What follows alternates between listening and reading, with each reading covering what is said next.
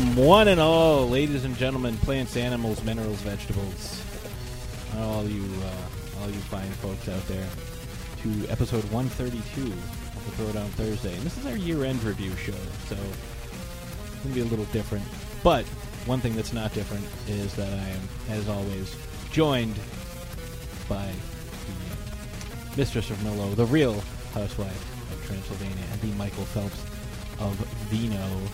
It's. Happy New Year, everyone! That's right. It is now 2019 at this point. It is 2019. It's not 2018 anymore. Hopefully, this is a better year than last year and the year before. I can just keep going. Um, How come you're so quiet? I I don't Are, know. are we whispering this episode? Are we are we Am having I? an NPR episode? I hope not. You're listening to TTP 132. That, of course, is the hardest working man in podcasting, producer extraordinaire Johnny Wolfenstein. Thank you very much. Subscribe now and get a free tote bag. you guys have tote bags? oh, hopefully. Well, we're hoping to have some, some merchandise out this year. Merchandising. where the real money from the picture is made. Throwdown Thursday, the flamethrower. That's what I want. Patsy the Angry Nerd, the doll. I like sharks.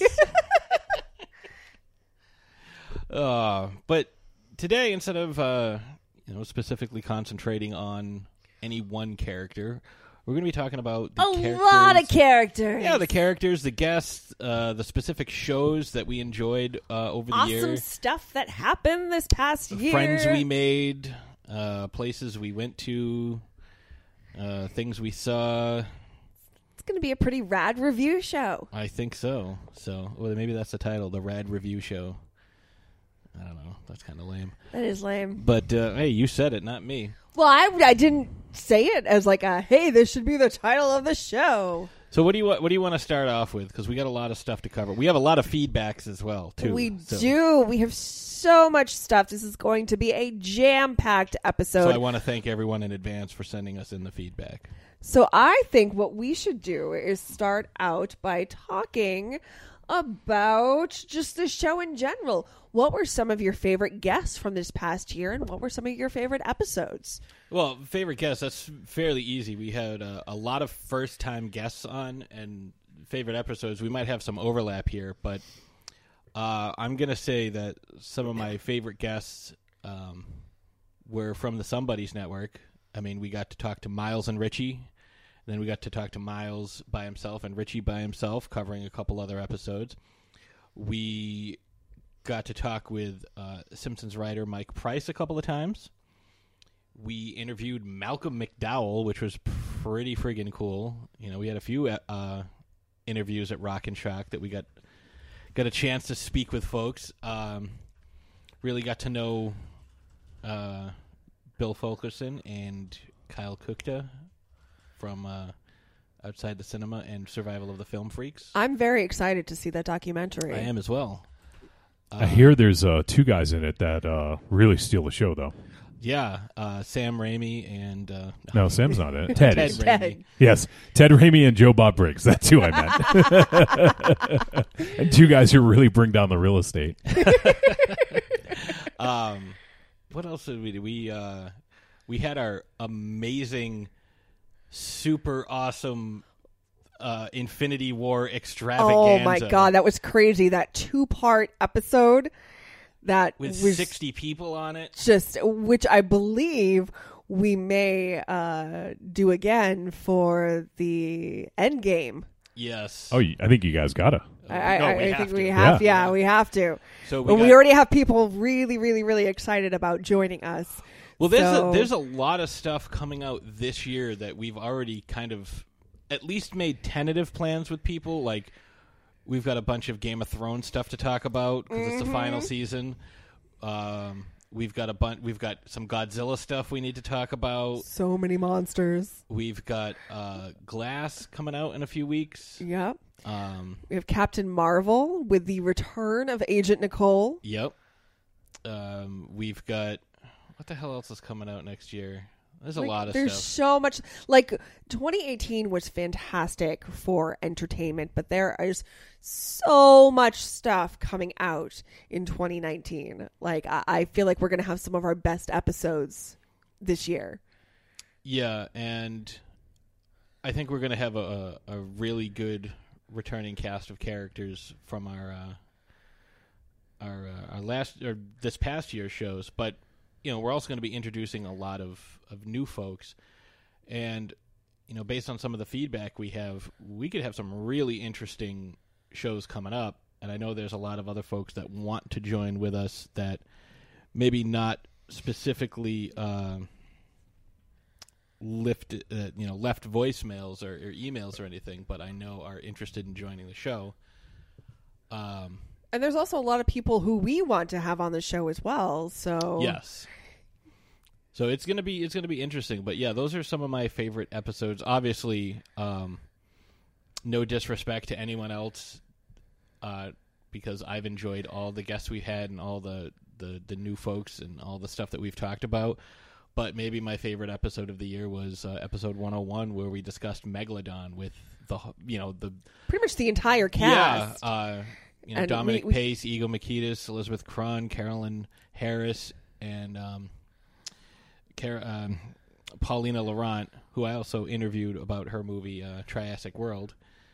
So that was a lot of fun yeah cannot thank dominic pace enough for setting that up and continuing to have correspondence with us He's Yeah. been absolutely wonderful yeah he's been a great Um, guy I cannot wait to see what he has coming up. I follow him on Instagram.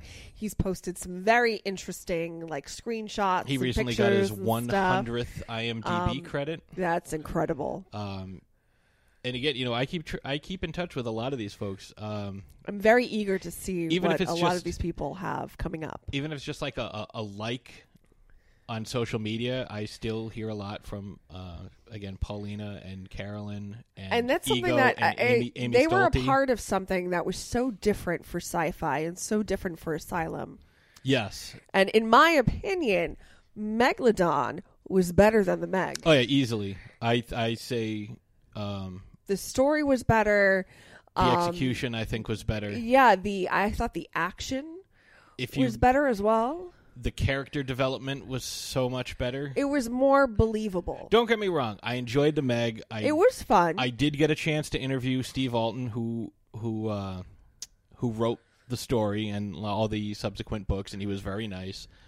Um, I think which and those are some of your favorite books as yes, well. Yes, they're very well written. There's a lot of good science plus giant sharks, so how can you go wrong? But there's a lot of uh, there was a lot of Hollywoodization, you know, kind of trying to make it into a big summer blockbuster, when I think it could have been um, like a more serious, you know. You know, you can have the action, but it can also be more serious, kind of like The Martian. Um, but I think the one thing that the Meg lacked because of the uh, dedication to the action scenes was the real character development that you got to see in in uh, in Megalodon because I mean the interplay between Dominic Pace and Ego Mikitas as Captain Streeper and Captain Ivanov was amazing. And you know the fight scene between uh, Carolyn Harris and Amy Stolte like that was just fantastic. And like they really had a great screen presence. But I think that might have been my favorite episode of the year it was it was such a different episode for us and being able to talk to the cast about the characters that they portrayed. Um, you know instead of doing like a a character synopsis to be able to ask them questions firsthand and you know get answers about how they approached these characters and kind of you know uh, the movie hadn't been released yet so you know they could tell us some things and they could kind of give us some teasers um, but just to be able to have that that personal uh, one-on-one with them was just awesome and i'm so excited you know and happy that we had that opportunity to share that with all of you guys as well And I will. I just want to point out one thing, and this wasn't something that I originally took credit for, but I'm going to because someone else gave us credit for it. Uh, the night that it premiered, Megalodon was the number one movie on cable, and uh, James Thomas, the director, gave us credit for promoting it so much. I mean, to the point where I, I reviewed it for the site I write for, myfantasysportstalk.com, and it was the number one read article on that site for, for the month of August with almost 2,000 views, which is pretty cool. And uh, even the Asylum tweeted the article out. Not like retweeted one of my tweets, but like tweeted out the article, like the link to my article. And I thought that was so cool.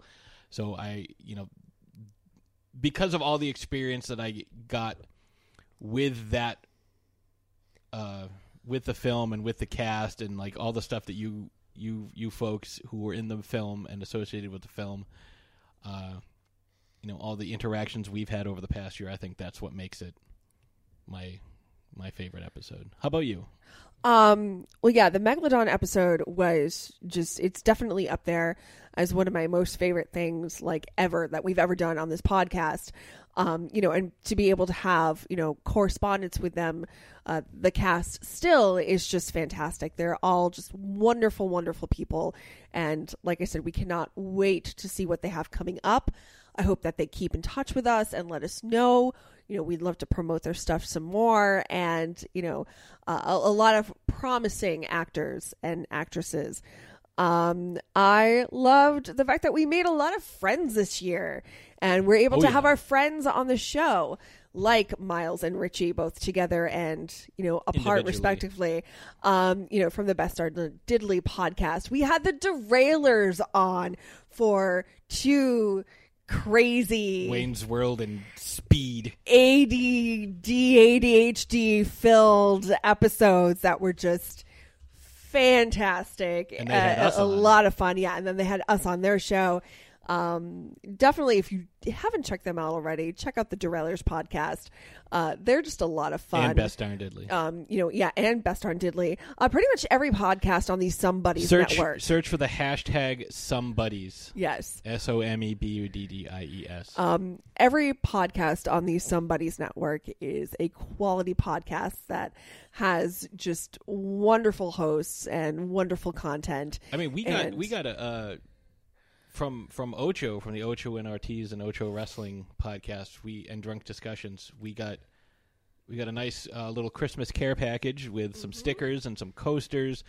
Uh, the Grave Girls podcast sent us some stickers. Uh, they're not technically part of our network, but they're But there's some pretty group that we met ass chicks, and Yes. uh, definitely check them out. Um, Women in Horror, I love it. Can't get enough Mm-hmm. of it. Um, yeah, I think I think some of the episodes that you know, some of my favorite episodes that we've done this year are just episodes where we talk about characters that we really love and really enjoy. I know, I know that sounds like such a generic answer, Well, but but it is. You know, like when we um had well, we had our f- no, not our first Game of Thrones episode, but our first like major character Game of Thrones episode this past year. We talk about Daenerys Targaryen. That was a really good episode. You know, with Spicy Kristen and Agent Nicole And Saucy Sandy. and Saucy Sandy. Um, you know, being able to have some of my best girlfriends on the show is, you know, just I love it. Yeah, and we, you know, we've been trying to take a little more thematic approaches with some of them, like Mm-hmm. we did the uh, back-to-back Gwendoline Christie episodes Yeah. uh, with Brienne of Tarth and uh, Captain Phasma. We uh, we delved into some more stuff. Uh, a lot of a lot of the shows we did we did for um, you know upcoming releases. You know, like you know, again, Avengers, uh, Predator. Mm-hmm. You know, and we covered some different different characters like the marvelous Miss Maisel. Um, we did uh, Keanu Reeves. we did a couple Speed. of Speed. I I had never seen Speed, and that's Yep. one of the things I love about this podcast, uh, about doing this podcast, is kind of like expanding my repertoire. Um, you know, uh, watching things, reading things, uh, talking about things that I wouldn't normally talk about. Right, like Predator. Like we got to see, you know, we picked up all three Predator films, you know, prior to the new one You know, coming out. I, I've I've realized that I enjoy a lot more things than I thought that I would. You know, yeah, you're broadening your horizons, and that's part of like what the main goal of the show is. Is you know maybe talk about a character that you wouldn't normally talk about.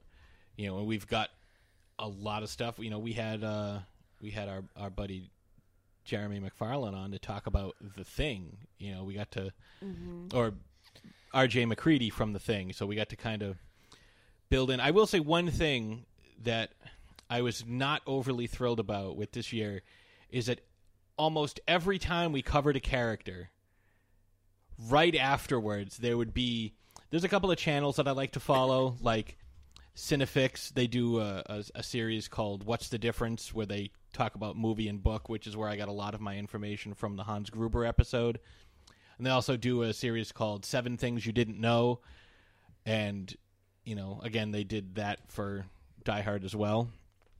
But every time we do something like this, you know, when we covered The Thing, you know, we covered MacReady, the day after we recorded, there was, you know, a, a, an episode of that film theory from What Culture all about The Thing, and it had some amazing information that would have been so great to have because it posited a theory that MacReady was a thing at the end of the film. You know, which I had not heard before. It's, it's always like, you know, Childs is the thing because he drinks the gasoline in the Molotov cocktail. There's this happened probably a dozen times this year. Where as soon as we covered a character, the next day one of those one of these episodes dropped. So it's like, oh.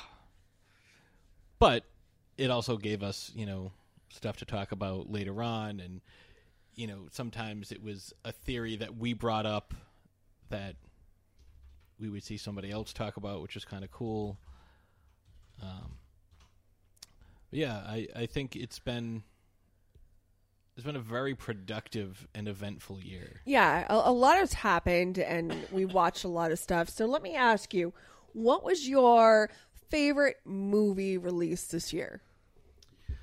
Um, that's tough. Um, probably because this is going to play into a, a a bit of a, a discussion we're going to have a little later on about some of our favorite characters. Mm-hmm. But there were a lot of things that got released that I was very much looking forward to.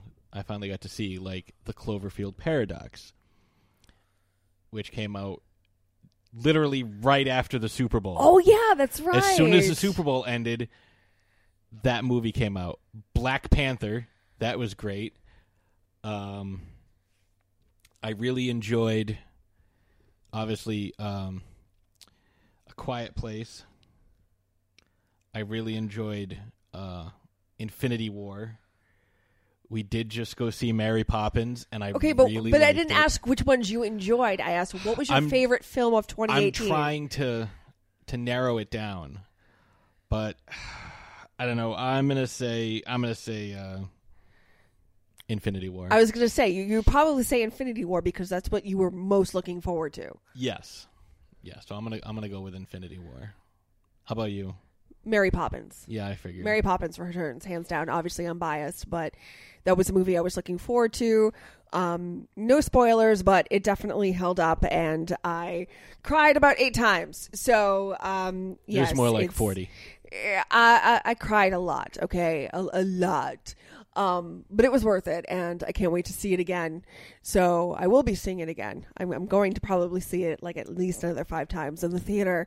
Um, very well done, but yeah, hands down, Mary Poppins. Yeah.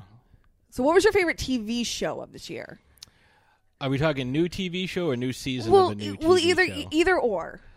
Uh, I really, I'm gonna have to say, as much as I have enjoyed this newest season of F is for Family, I think I got to go with Disenchantment. Disenchantment was so fun. We've watched it like three times already. It was a really good season. Um, so- well, a, a a kickoff to the series as well. Yes, Yeah, it's So, and that's on Netflix. And Netflix actually uh, did my favorite new series of this year, which is The Chilling Adventures of Sabrina. I thought they did such a really good job with it. I love it. Um, it's a toss up between that and the curious creations of Christine McConnell. Uh, that one was only, unfortunately, only six episodes long. I would have loved to have had more. I really hope they they come out with a second season of it. It's campy. It's ridiculous. It gives you some great ideas. Christine McConnell is who I aspire to be. Like, I would love to have the time to actually sit there and create these, you know, creations that she comes up with, these very intricately detailed deliciousness. And, um, yeah, I just thought that Netflix, Netflix really did a good job with it. So, yeah. Uh, I haven't had a chance to watch that one yet, but it comes highly recommended by Miss Stephanie Wiley. So um, that's definitely one that I And- think we should check out. uh, Sabrina obviously is not the Sabrina of the '90s. Um, it's definitely it's darker. Uh, it's a completely different story. Um, I know that there's a lot of controversy behind certain subject matters of the the show, but it's just I just think it's fun. You know, I think it's a lot of fun. I think the characters are great. Um, I'm actually going to talk about this a little bit more uh, after the break, but I just think it's it's it's so well done, and I can't wait to see where they take the story. Yes. Um, So, yeah, what about we went to a lot of concerts this year too? Yeah, what was your favorite did. concert?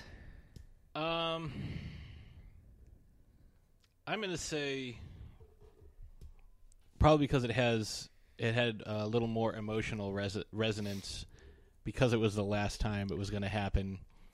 Uh, Warp Tour, Yes. the last Warp Tour in Mansfield at the Xfinity Center. Agreed. Agreed. Um, we saw some great bands there, despite being rear-ended on our way to the show. Somebody hit us Um, while we were waiting in traffic. Everyone was over. uh, You know, everyone was okay, and the car was all right. It was just a little fender bender. Um, It didn't on even bend. Oh, it was there was a small indentation of the sc- the bolt from their uh, license plate in your back bumper. yes, but I was pissed off. Oh, you were you were. I thought you were going to be fighting bitches. Like you got out of the car and you were like, "This is a new car," and the guy's like, "Yeah, this too. I just bought it from my friend." It's like, no, you dipshit. Like this was brand new off the lot, not like, oh, I bought this from my friend and it has four hundred thousand miles on it because it's an '87. No, that's not what brand new means. Just because it's new to you doesn't mean it's brand new. Dipshit. But yeah, I I agree. Warp Tour. There was a lot of um, a lot of emotion from you know both the attendees and the performers. Um, really sad to see it go, but at the same time, you know, I, I I appreciate it for what it was. I will always cherish the memories of of Warp Tour and obviously this is going to open up more opportunities for bands to tour this summer. So I'm I'm eager to see I what will. happens. Uh, in keeping in that same vein, because I don't want to go with the same, uh, the same thing as you, because I figured you would say that. But another end of an era, um, the last Deadite show at the Cove, um, on Rock and Shock weekend, because uh, unfortunately, due to the the fact that the Pawtucket Red Sox are moving to Worcester, uh, a lot of businesses are now closing, and the Cove is one of those. And so there will be no more Deadite shows at the Cove because the Cove no longer exists. So the fact that we were able to be there for that show. Uh, we also got to see Jimmy Gonzalez's uh, cinema therapy, which was fucking cool. Um, yeah, I'm gonna have to. I'm gonna have to go with that. That's that's uh, a tie because it's again an end of an era, and you know, obviously, all those dudes are our friends. You know, so hopefully we uh, we hear more from the Deadites. I, I'm I'm fairly certain that we will. Uh, as far as uh, finding new venues and rocking the house down. So speaking of music, something that we, you know, do talk about on this show uh, every so often. What was your favorite album? Oh, that's easy. The Silver Scream by Ice Nine Kills. I knew you were going to say that. Yeah, I mean, as much as I enjoyed the new Asking Alexandria album that came out at the end of last year, so it was, or end of 2017, Yes. uh, and we got to see them because they went on tour shortly afterwards. Um, and there were a lot of quality soundtracks that came out this year. I I, I got to go with the Silver Scream. Um, that was a great show that we went to, the Rock and Shock kickoff party. Yep. So we got to go to that. That was a lot of fun, and uh, we actually got to interview Spencer, the lead singer. So, yeah, I I have to I have to go with that album. It's because of all the puns and wordplay and you know that type of stuff that I like. Plus, they have a song about Jaws. You know, I I, I Yeah, it's called The Silver Scream, and all of the songs on this album have to do with horror movies. with a little bit of sprinklings from the source material. Um, the the Shining song "Enjoy Your Sleigh." Uh, they mentioned room two two seventeen, which is the name, which was the room in the book. In the movie, it's two So they they did a little little bit of that. But if you like songs based on books as well, they have every trick in the book, which features you know The Exorcist and Carrie and even the Diary of Anne Frank, which I find to be fascinating. Uh, how about you? What's your favorite album? So obviously, The Silver Scream is a great album, highly anticipated, did not disappoint, and seeing Ice Nine Kills at the Rock and Shock kickoff party again, highly anticipated, did not disappoint. These guys are fantastic, super talented. Um, so that's definitely like probably my favorite album of of this year, but. AFI, my all time favorite band, just released an EP called The Missing Man. And it is just a handful of songs. Um, but anytime AFI, AFI uh, releases new music, my heart just skips a beat. So, For those of you who are unaware, uh, when we got married, uh, Ashes walked down the aisle to Silver and Cold by AFI. my all time favorite song. So, yes. Yeah. Um, yes, I love these guys. I actually had the opportunity to see them this year. They opened for uh, Rise Against, and yeah, um, they- they're just Davey Havok is a And how man. did you uh, how did you obs- obtain uh, a ticket? I was going to say obtain and procure. I almost said obscure. How did you uh, get the ticket for that? Well, I was debating going for a while, but I really didn't have the uh, the funds available. And uh, buddy of ours, uh, Scott Goudsward. Goudsward of the New England Horror Writers, Who's appeared on the show Actually, a couple times in Uh, yeah, from from Rock the and Rock and Shock episodes. Um, yeah, he posted that he had an extra ticket and he was just looking to get rid of it like full free. And I was like, full free? And he was like, yeah. So I said, yeah, I- I'll take it. Absolutely. We did have to drive a little bit out to get it, worth it. but uh, yeah, because I drove. Wor- worth it, worth it. And it was fun because, you know, it was only the one ticket, so I went by myself. And it has it's it's been a while since I went to a show solo and I kind of I mean, no, don't get me wrong, I love going with my friends. I love going with Patsy like it's It's a different it's- experience I- going by yourself. but you know, just just being able to just worry about myself and just feel the music and you know, it was it was nice. It reminded me of, you know, going to local shows a long time ago. So, and we did make it up to Scott by buying him a flashy blue drink on his flashy birthday. blue drink at Rock and Shock. Yep, on his Yes, birthday, his so- 65th birthday. so when you see Scott, make sure you wish him a happy 65th birthday. So we did a, a lot. We did a lot this year. Yes, like a lot of stuff. What was your favorite thing that we did, Our the favorite thing that like or the or, or or like the your favorite thing that you did this year? oh, um, Take a nap. No. I took a nap once. It well, was one of the, the coolest experiences we had was we we went to a concert, went and saw Garbage the same night as uh, Game Two of the World Series. And where we saw them, the House of Blues, is literally across the street from Fenway Park. So when we got out, we could hear people cheering and like the game was going. So it's the closest I've ever been to going to a World Series game. So that was kind of a cool experience. Um, you know, vicariously. So it's like, hey, I'm I'm right here. Like, oh, it's the epitome of so close yet so far away. uh huh. Um, I mean that was pretty cool. Uh, seeing garbage was pretty cool. Um, I honestly I think just the experience of being welcomed into a group.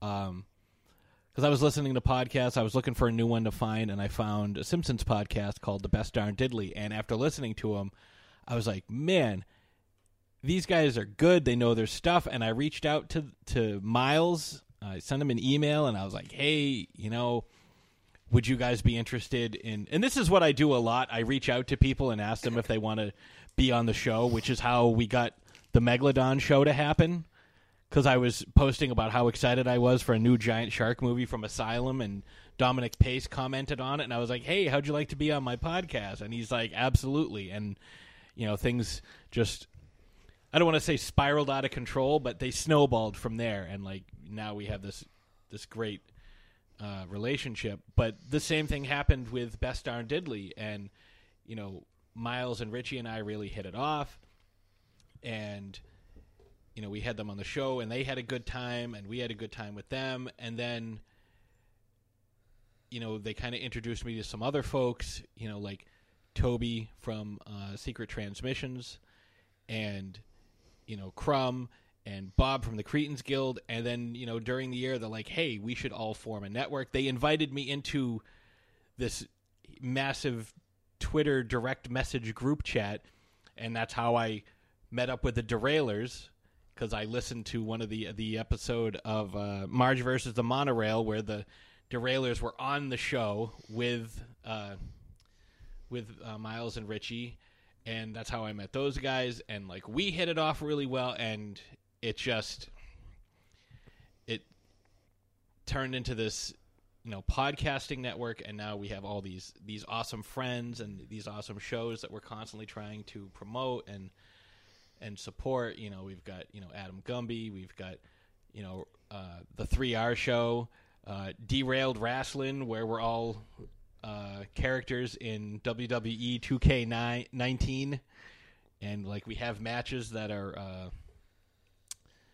uh, commentated by by Ripkin and Goobs from the Derailers. Like it's it's really cool. It's like a great aspect of my life that you know I didn't even think was a thing you know six months prior to that like and now we have like this whole huge community of podcasts in texas and and canada and it's really cool like getting to talk to these guys so i think that might have been like the most fun thing that happened probably just and i've been saying for years that the podcasting community like branching out and everybody becoming friends and and I think that's been the best part of the show. How about you?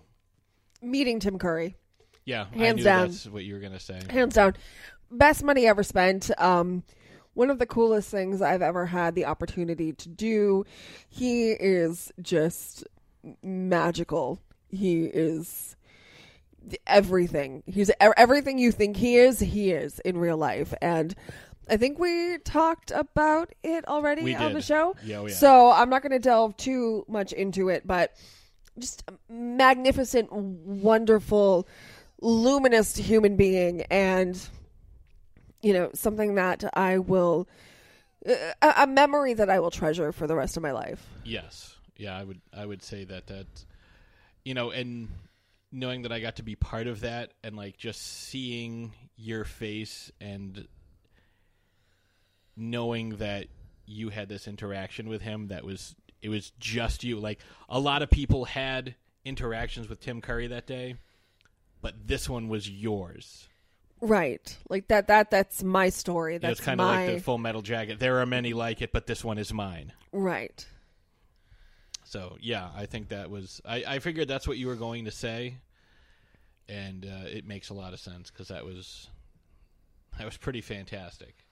It was, you know, that that whole weekend, you know, um being able to attend the panel the night before Mm-hmm.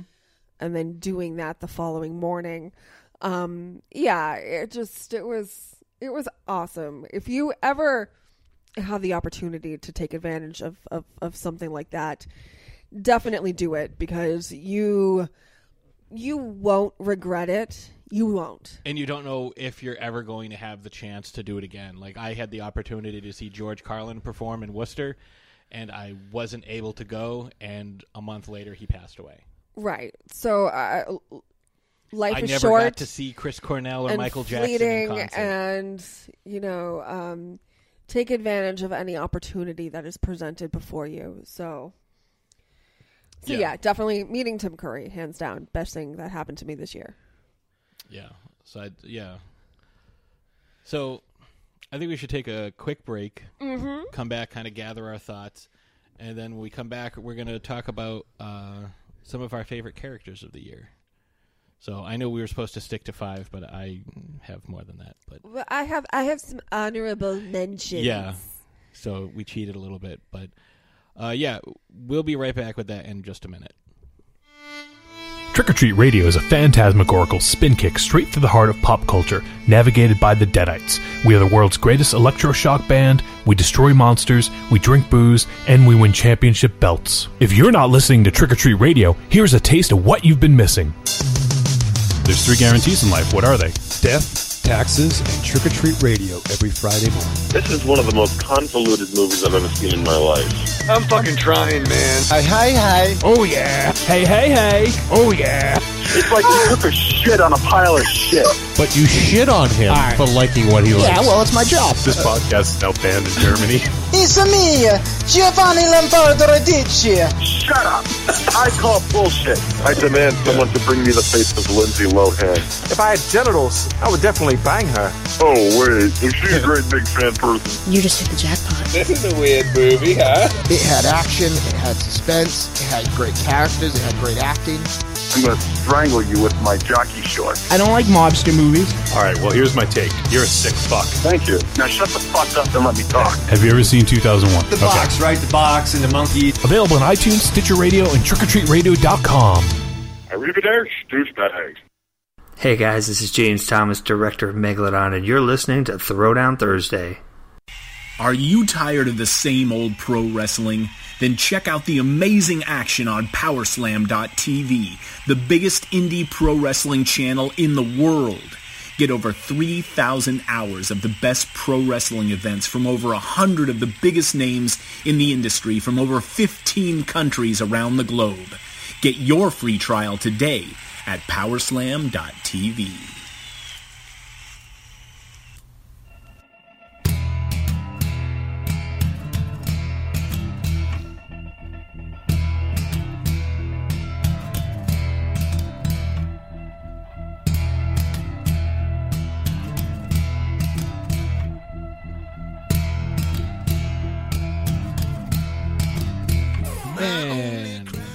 we've returned.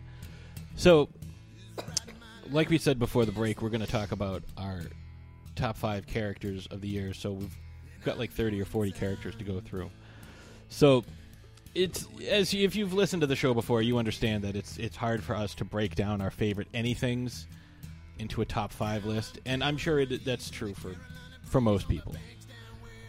So what I figure we can do is let's get some honorable mentions out of the way, and I think the way I'm going to do it is I'm going to go with, you know, the obvious characters as honorable mentions, and I kind of want to shed some light on some of these other characters that maybe people aren't completely aware of, and pick them as my tops. okay so do you want to just go through your honorable mentions first and then i'll go through mine Yes. and then we'll do five four three two one Yes. okay So my honorable mentions uh, go first to a couple of uh, villains in films this year, because they really stepped up. Like last week, we talked about one of the best villains of all time in Hans Gruber.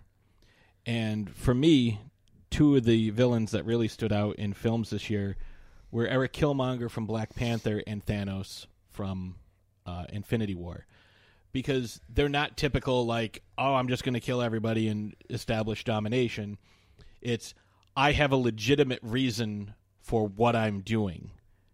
With Eric Killmonger, it's he looks at the injustice facing black people all over the world, and it's like you have this way of stopping this from happening. You have a way of turning the tide. Why won't you do it? You know, and being upset about the injustice. Uh, with Thanos, he makes a good point. You know, both of these are very, I don't want to say like political messages, but they kind of are, where you know, with Thanos talking about getting rid of all the, you know, half of the population of the universe in order to preserve resources. Um, and, you know, and Killmonger talking about, I want to level the playing field. Like it's been the systemic oppression for centuries of a specific race of people just because they are a specific race of people.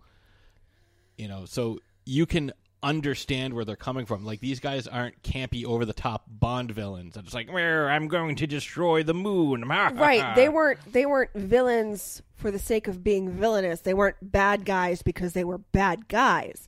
They had the best intentions. They were just clashing and had an alternate point of view to the heroes. Right. Like I don't consider either of them real villains, but they're portrayed as the antagonists of the film. We'll call them that. We'll call them the antagonists because they're not really villains. But they um, had actual concerns. Right. You know, which makes them relatable almost. Exactly. Well, that's what I'm saying. Like they're very political, politically motivated. Like the type type of environment we're seeing this year, um, and years past. You know, as far as resources and systematic oppression. Mhm. So, I mean, that's why I don't consider them villains, but also they're super mainstream, and everyone can. Everyone's like, "Oh yeah, I agree," because I saw this movie, you know, and I own this movie now. Uh, I'm also going to say, um, as an honorable mention, I have a couple more. Tom Hardy's portrayal of Eddie Brock in Venom, like, just so good. Just uh, like I love Venom. He's one of my favorite characters. Um, I mean, I know we didn't cover Venom, but that was because there was a there was a, a, a timing issue with all the Rock and Shock stuff going on. We just didn't get a chance, but we will be covering Venom at some point. You know, maybe we do a series before Spider-Man: Homecoming two comes out or Far From Home comes out, and we can talk about some Spider-Man villains. Um, I think he did a great job. I really, really enjoyed seeing Venom. We went, uh, the two of us went with uh, Spicy Kristen on Bargain Tuesday to go see that, and it was awesome. Um, and for my last honorable mention, I'm going to go with uh, Elfo Bean and Luci from uh, Disen- Disenchantment because they were a lot of fun. But again, it's a it's a fairly mainstream like Hi, I'm Elfo. I'm drowning. I'm Elfo. like I, there was a, a poll on Twitter the other day put out by Funko asking, you know, what TV show should we make characters on next, and Disenchantment was winning. Followed closely, and I did make sure to tag Mike Price and the uh, fifth writers uh, for F is for Family. I voted for F is for Family because I figured Disenchantment will get one, but I would love a a Vic figure holding his iguana, thinking he's a dinosaur because he got into the booger sugar. so, um, what are your honorable mentions? Okay, so I have a few, so I'm just going to kind of blast through them a little bit. Um, first up is Rachel Brosnahan as Midge Maisel from the marvelous Miss, Miss Maisel.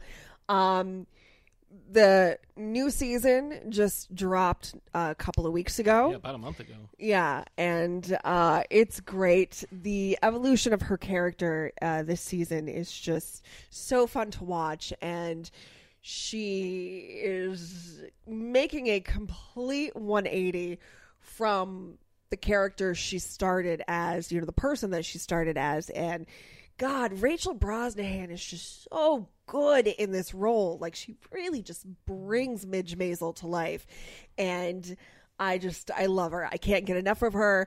I binge watched the second season in a matter of a couple of days. I'm probably going to rewatch it because there's it's so witty and it's so well written that uh, you can it, and it's quick it's quick wit too. So you know a, a, high rewatch factor because you can pick up on things that you didn't catch the first time around.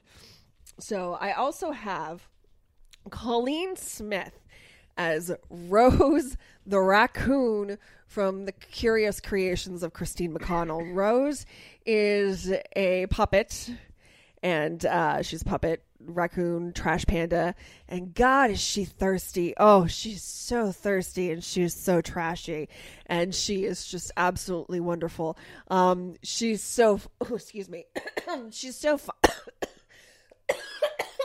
oh my god it's dry in here.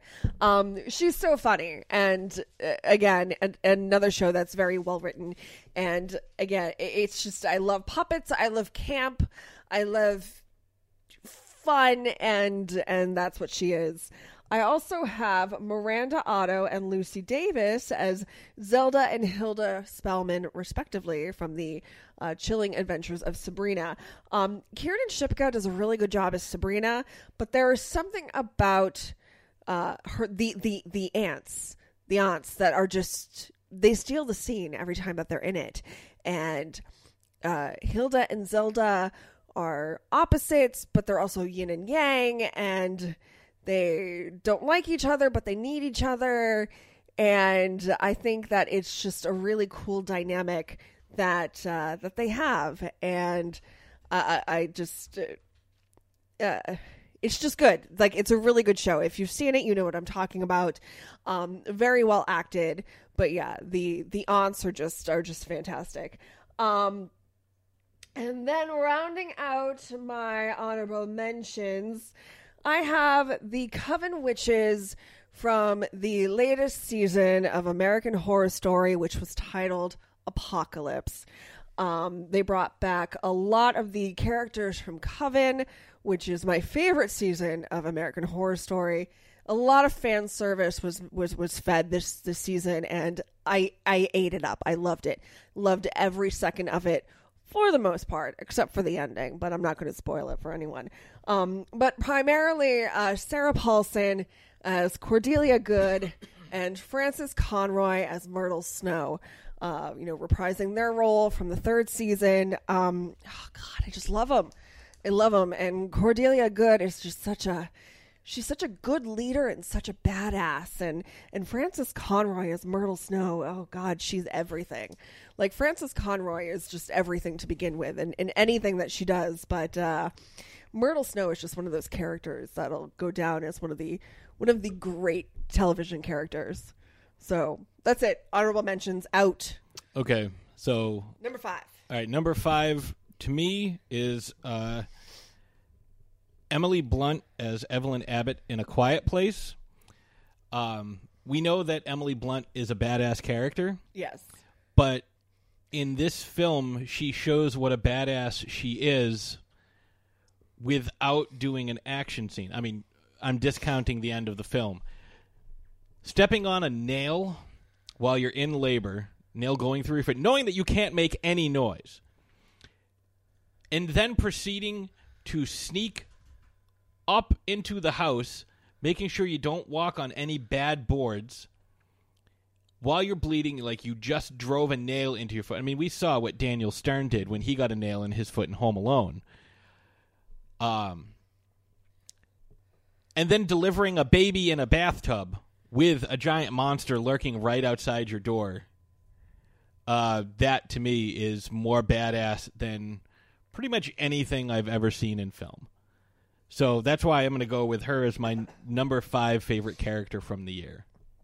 So, my number five character is also a character from A Quiet Place. I actually chose Millicent Simmonds as Regan Abbott. I was so impressed with this young actress's performance.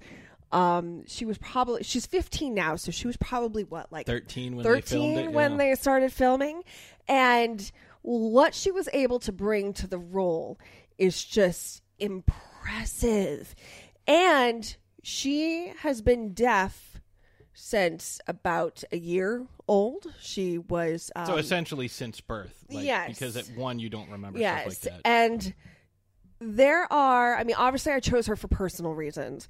Um, you know, it meant a lot to me that they were having a deaf actress play a deaf character because she's able to bring something something to the role that a hearing actor can't do. You know, um, we can pretend to be deaf, but we don't really know what it's like to be deaf. And the fact that the entire cast not only learned ASL for the film, but they learned it so that they could communicate with her off, you know, uh, on set as well. I just thought was was very, you know, just so touching and you know, she wants to play more roles. She wants to do more in Hollywood to show uh, this is what she said in an interv- interview to show that deaf people can do people with disabilities can act and that they can do pretty much anything that a hearing person or able-bodied person can do. And you know they have a lot to offer and a lot to bring to the table. And you know hollywood needs to do that. They need to cast disabled people as disabled people. There's really no reason. I mean there are plenty of you know actors out there with disabilities that are looking for work. Mm-hmm. And Hollywood needs to step up to the plate and actually cast them instead of all of these able-bodied actors who, you know, play. Well, I mean, they have a hard enough time casting the proper races for things, you know. But I mean, that's a that's a discussion for another day. But no, I agree with you on that one. You know, if you want to get an authentic performance, I mean, granted, you know, you get somebody like uh, Daniel Day Lewis as uh, Christy Brown in My Left Foot. You know, that's one thing. Or I mean, you know, and uh, obviously uh, Eddie Redmayne as Stephen Hawking was was brilliant. But there are certain things where I think it would be difficult to get someone, um, like say, if they were to remake Rain Man, getting someone who is autistic at the level that Dustin Hoffman's character was. I know you haven't seen that one, but getting someone who is at that level of autistic, uh, that uh, on that part of the spectrum, to take direction in a film. Yeah, but you could also difficult. cast someone who is on the spectrum. right but they would portray still be playing someone who is you know at a different level you know what i mean like it'd be like casting someone who is legally blind to play someone who is blind Right, but they, they would at least have a little bit more insight into no, the character. it, it makes sense well, what what I'm just what I'm saying is that there are a lot of give more people opportunities exactly give the right people opportunities. right kind of like uh, life goes on with chris burke Yes. So, um, for my number four, I did want to quickly throw. I forgot. I, I wrote this down. I forgot to say it. Um, a couple of days ago, I watched a movie that I've been dying to see for a long time called Guardians. It's a Russian superhero film. Uh, Wolfie, I believe you guys covered that at one point. Uh, it's something I'd been dying to see, Yes, we did. Yep. and it's on Amazon Prime now. And it was, it was a lot of fun. It was. Uh, not the highest budget I've ever seen. Um, it was reminiscent of like League, League of Extraordinary Gentlemen as far as like the special effects went, but that's part of my. Uh, it wasn't a character that came out this. It wasn't characters that came out this year. or A movie that came out this year, but I just watched it. Uh, but my number four is from a movie I mentioned earlier in the show. Uh, it's a character of Hamilton from Cloverfield Paradox, played by Gugu Mbatha Raw one of the coolest aspects of this film because of how she embodied the paradox so well where she existed in two separate timelines for two separate reasons and she's got to make all these drastic decisions based on what she knows of both competing overlapping timelines. Um, I'm a huge fan of the Cloverfield. I don't know. I don't know series. I guess, even though they seem to be quite independent of each other. There's a lot of like YouTube videos breaking down the timelines and how things kind of connect. But this one seems more like a direct prequel and sequel to the 2008 film uh, than having anything to do with uh, 10 Cloverfield Lane.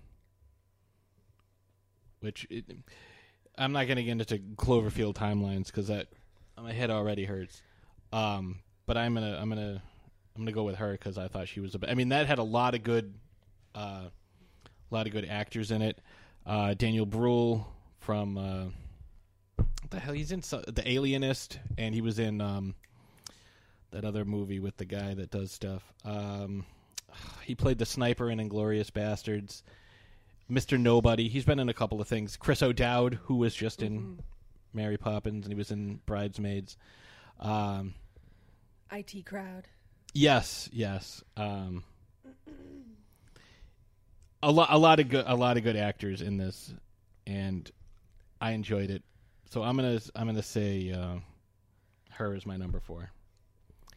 Okay, so I just realized that my number four is actually the only male on my list. Um, speaking of American Horror Story, I was really impressed with the work of this. I guess you can say newcomer. Um, he hasn't really done much. Uh, he was in um, the most recent, uh, like American Crime Story. Uh, I don't want to say like season because it's like its own little like mini series, but um, the Gianni Versace one, uh, he was in, in in that and. excuse me, Ryan Murphy does this thing where if he casts you and he likes you, he will keep casting you. And uh, he makes friends with those that he he you know works with, and will sometimes write roles you know specifically for people, or um, you know he just he, he finds people that he likes to work with, and he will continue to work with them, you know, for, through other things. So uh, Cody Fern as Michael Langdon, the Antichrist in American Horror Story Apocalypse. Not so much for uh, what he did, kind of like in the current day setting, you know, the apocalyptic, um, you know, underground dwelling, him trying to take over the coven setting. But is growing up. But him grow, excuse me, him growing up. Oh my goodness, he played this role in a way that you hated him, but you felt so bad for him because he was doing things, but it really wasn't his fault. It was almost like just, it was kind of like the nature versus nurture. He wasn't nurtured to be that way, but that's just in his nature. He kind of reminded me of like a combination of like Damien from The Omen and uh, Richie Gecko from from Dusk Till Dawn, uh, Quentin Tarantino's character. Where like he'd do these horrific things, but be like, yeah, what's the problem? Oh, Yeah. well, let me come up with a, a reason why I did this. Right, like, But, he didn't really view what he was expect him affect him. Right, like he really didn't view what he was doing as wrong, but he knew that he was hurting the people who loved him around him. like the scene where he's playing Xbox with a dead priest who's just been murdered with a, a crucifix. Yes. And then, you know, he gets slapped. He's like, "Oh, what I do? Oh, I'm sorry. I didn't mean to be bad." Right. It's like, hmm. But yeah, the the flashback scenes of him growing up and him being embraced by the satanic church and um, you know, again, there's some controversy around that, but uh, it's all just it's all just fun, guys. Um, you know, he's just he he was just phenomenal, and I really can't wait to see what else this. I mean, he's I'm gonna say kid, but like he's he's 30, so he's really not a kid. But I can't wait to see what he does next because he is a very promising promising actor, and I he's also really not that bad on the eyes either. He's he's he's quite the snack. So, Yeah, he's a weird looking dude. You know, as far as. you know, but he did such a good looking. job, like in this in this series. Like you you hated him, but you also loved him for it. So. Uh, I, I thought he was the perfect, perfect villain for for the series. So for my third, it's a character that um, I think more people should be interested in. It's a character that Gary Oldman played um, in a Netflix exclusive movie with Ed Skrein, who is in uh, Daredevil, uh, not Daredevil, Deadpool, as uh, Francis, and he also played. Um, oh, what the hell is his name? Daario Naharis. Daario Naharis in Game of Thrones. I liked him way better as Daario. Yes. I have to say. Well, I mean, I guess we didn't see as much, but uh, you know, for one season, I thought he was awesome. Uh, he is a tech genius who kidnaps people because he is working on an AI, and one of the people he kidnaps because he's trying to get his AI to learn from humans and learn human interactions. One of the people he kidnaps is, oh my god, her name is escaping me. Uh, she's the young lady from It Follows. Uh, her name is one second, Maika Monroe, uh, M A I K A. So it's basically the the three of them the whole movie, and Gary Oldman is the voice of the AI Tau, and he's fantastic. He's so good as the evol- you know you see the character of Tau evolve over time, and you know as as brilliant as Ed Skrein is, he's psychotic. Like he has very sociopathic tendencies, and it's it's a fantastic movie. Um, I highly recommend it. It's on Netflix. Uh, definitely check it out. But that's my number three character from the year. Um, so mine uh, is a bright young lady who actually was involved in two of the biggest films of the year. I am talking about Letitia Wright as Shuri. I love the character of Shuri so much. Not only is she the sassy, like clapback younger sister of T'Challa. What are those? Um, but she is brilliant and she is not afraid to be smart. And it is so important that that is shown. Smarter than uh, Bruce Banner and uh, Tony Stark. and her character i believe is is so important to the stem world and getting young girls interested and involved in stem because not only do they have dolls and you know action figures of shuri but they also have you know these these stem inspired play sets that come with these you know with with her character. And i know little girls everywhere saw that and were like oh that's so cool. I want to do that. You know she is responsible for a lot of the technology Just in about all the Wakanda. technology, yeah. you know the the technology that their uh that their military uses All the suits, all the Yep. Black Panther suits. a Black Panther is, you know, yes, he's an excellent fighter and he's he's, you know, uh, a, a brilliant superhero, but like the only reason he's able to do what he can do is because of the technology that she provides him. And she she uh she uh cures Ross, uh Martin Freeman's character. Mm-hmm. You know, fixes him. And she was also uh, crucial in uh, Infinity War as well. Built Bucky's arm. Yeah. Bucky's new arm. Yep. And then the whole thing with Vision. Yeah, she's a phenomenal character.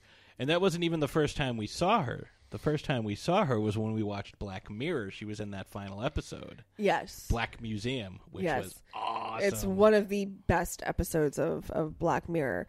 Um, yeah, she's she's an excellent actor. I cannot wait to see what she does next. But yeah, Endgame. She uh, Shuri is just a great character, and you know uh, she can fight and stuff as well. But you know she's not she not does no fight alongside of uh, uh, Lupita Nyong'o. Yeah, and she becomes, you know, at some point she does become Black Panther, and so Mm-hmm. I'm curious if we're going to see that in Endgame, and I'm sure we'll talk about that more when we do Oh, yes. our Endgame, you know, pre episode Preview, yeah. extravaganza. With Um, but I just I I love the fact that they gave sh- the character of Shuri her her they gave her ample screen time and they really showed what she was capable of doing. And that is so important. As you know a, a woman who works in stem it was just so reassuring to see. It wasn't a guy behind the switchboard. It was her and she I mean, that the, the scene where she was guiding martin freeman's character in the the uh, air, yeah Well, not only that, I was thinking more of the scene in Infinity War when, you know, uh, Bruce Banner's like, "Oh, well, this is how we did it," and she's like, "Well, why didn't you just do it this way?" And he's like, "Cause we didn't think of it." And she's like, "Well, I'm sure you did your best."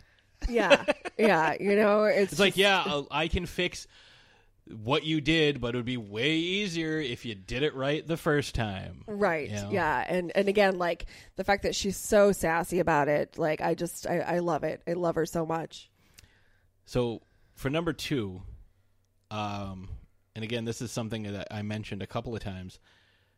So a lot of times when bands have music videos, it's just a standalone type thing. However, with the Silver Scream by Ice Nine Kills, they have a series of similar to what like Michael Jackson used to do. They're not music videos, they're short films. Now, I'm not comparing them to Michael Jackson's videos because there's no comparing that.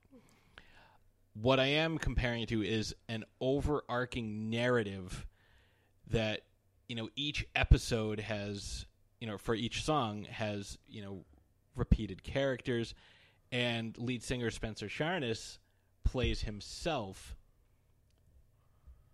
and he's like living each one of these things. You know, at one point he's, you know, essentially Freddy Krueger. At another, like he is the killer in each of these videos. You know, it's you know he takes on the persona of the crow. You know, in one of the episodes, it's phenomenal. The story that's being told throughout the entire uh, the entire album or the the series of music videos, I should say. Because if you just listen to the album, while it's really good, there's not an overarching story.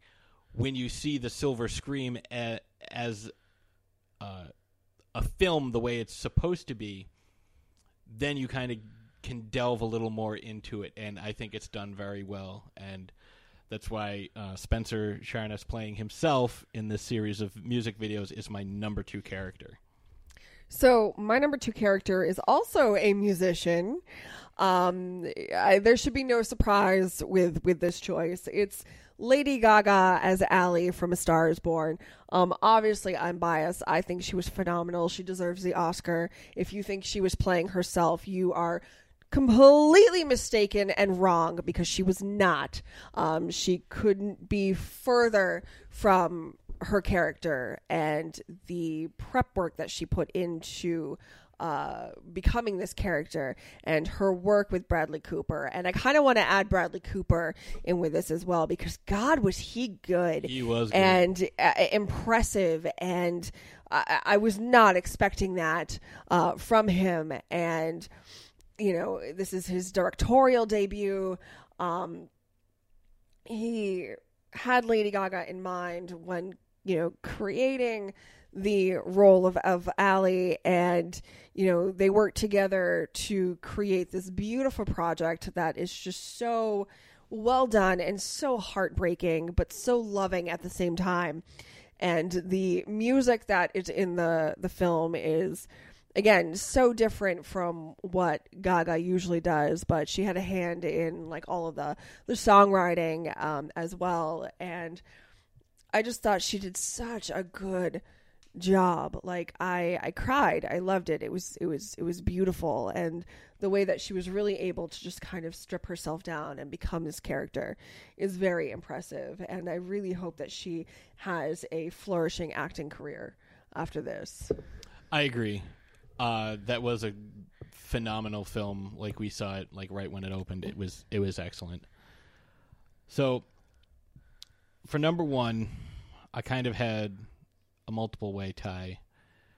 Uh, we have we have already mentioned this earlier, but uh, probably my favorite character of the year, and again, it's a little bit of a bias, but my favorite character of the year was probably uh, Captain Streeper from Megalodon, played by Dominic Pace.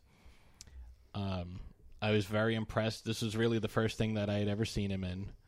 Um, and he just had this commanding presence about him uh, on stage, the, uh, on screen the whole time, and the way he interacted with his co-stars.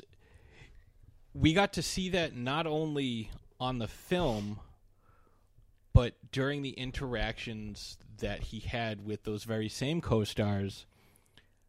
Um, when they joined us for the podcast. Now, a lot of times people say, "Oh yeah, we had a great relationship and it was great filming with them," and then like they just go their separate ways and you never see them again. But to be able to get everybody together, knowing how busy everybody is, because I mean, like, unfortunately, we didn't get Amy Stolte on uh, due to a, a scheduling conflict. But you know, she's very busy doing stuff. But we got you know Ego Mikitas, who's very very busy. We got um, Carolyn Harris, who's still working on a lot of different projects. We got Elizabeth Cron, who's working on a lot of different things, and Paulina Laurent, who is starring in another film that was releasing a couple of weeks after the podcast aired. So we had, you know, all of these people were able to say, you know what? Yeah, we legitimately had a good time working together.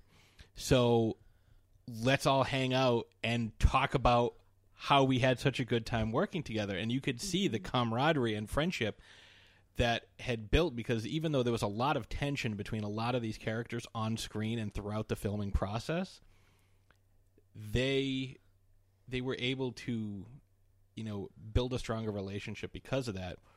So, I mean, I I, I picked Dominic Pace's character out of all of them. You know, again, no disrespect to anybody, but he and I have had a lot of interactions, and you know, we've really, you know, bonded and and you know become friends over through this this experience. So it's really really cool and um, without giving anything away, we will be having Dominic Pace on to talk about uh, a pretty awesome fucking project uh, later this year. As he has promised that we will be the first exclusive interview that he does on this project. And I don't even know what it is. no, I so- haven't even told Ashes. She has no idea what I'm talking about. But I'm just gonna say, people are gonna want to know this. It's it's cool, and I think the best part of this is is he, you know, can confide in me and say, you know, because you hear this all the time. It's like, oh, I can't talk about this film that I'm working on. I can't talk about, you know, this project. You know, until you know press releases come out. You know, directors or, or writers or whomever starts talking about. You know, co-stars, and the fact that you know I've I've earned his trust means a lot. So the last thing I'm going to do is is cause any problems for this, but uh, we've got a few few folks who are working on some projects that are pretty goddamn cool, and you're going to hear about some of them in the feedback section. But there's some uh, there's some stuff he will be on. There's a couple of things he wants to talk about uh, based on our conversations that we had, but uh, I'm really looking forward to. I'm very excited, and I wish all of uh, all of the folks that we have on. You know, I know, and I've said it before. We're just you know a small show that you know we have a little bit of reach and a little bit of you know influence, but you know I appreciate everybody coming on, and we wish them nothing but the best, and we'll do what we can to help promote them. So, uh, so drum roll. What is your number one choice? Who is your best character? This should come as no surprise. I'm very surprised. I'm very shocked. uh, uh, it's Emily Blunt as Mary Poppins. Um, if you have not had the opportunity to go out and see it, do it. It is such a great film. It's nostalgia. It's but but like eh, different.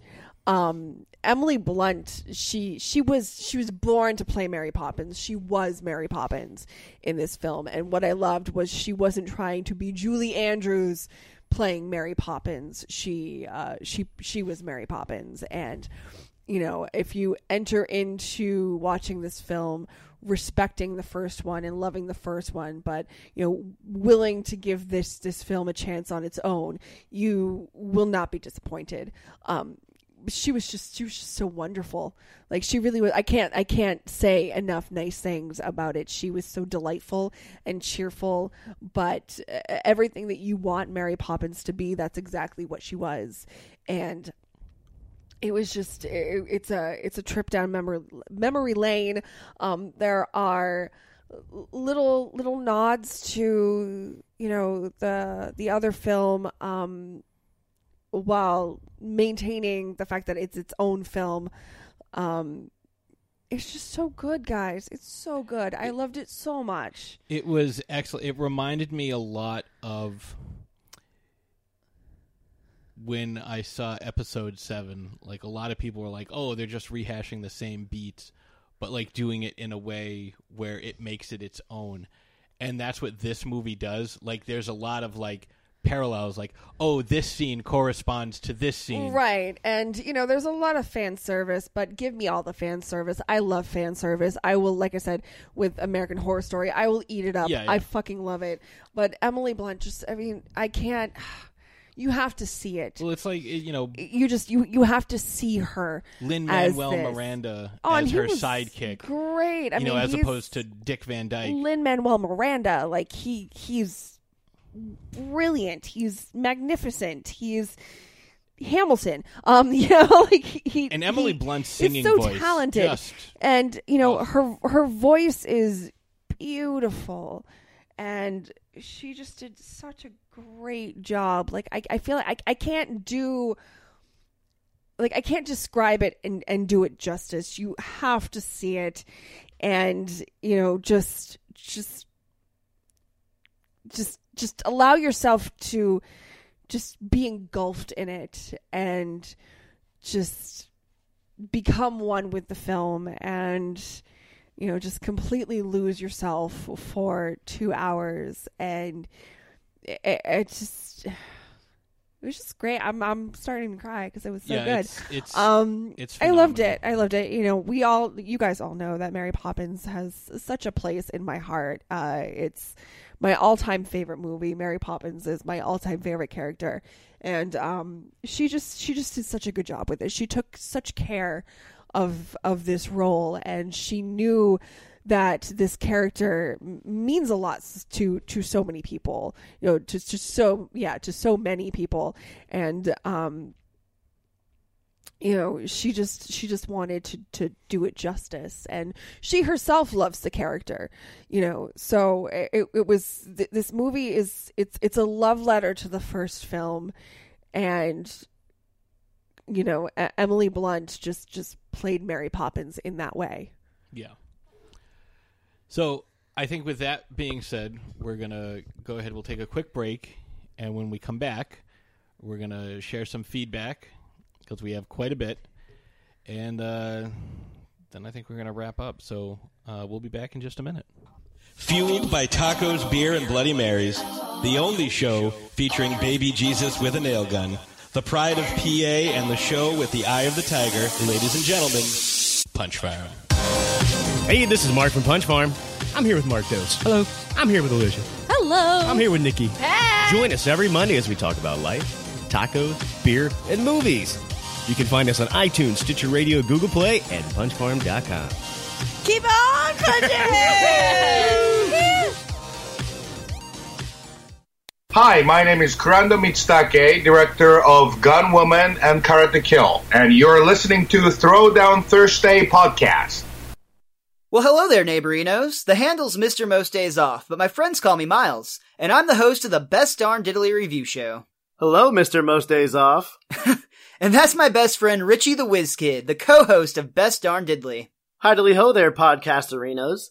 The Best Darn Diddly Review Show is a weekly journey through the entire Simpsons series, hosted by us, two guys who grew up loving The Simpsons. We discuss every diddly, every doodly, and every dough. So lace up your assassin sneakers, put on your skin tight ski suit, and head down the slopes with us at Best Darn Diddly. Stupid, sexy Best Darn Diddly.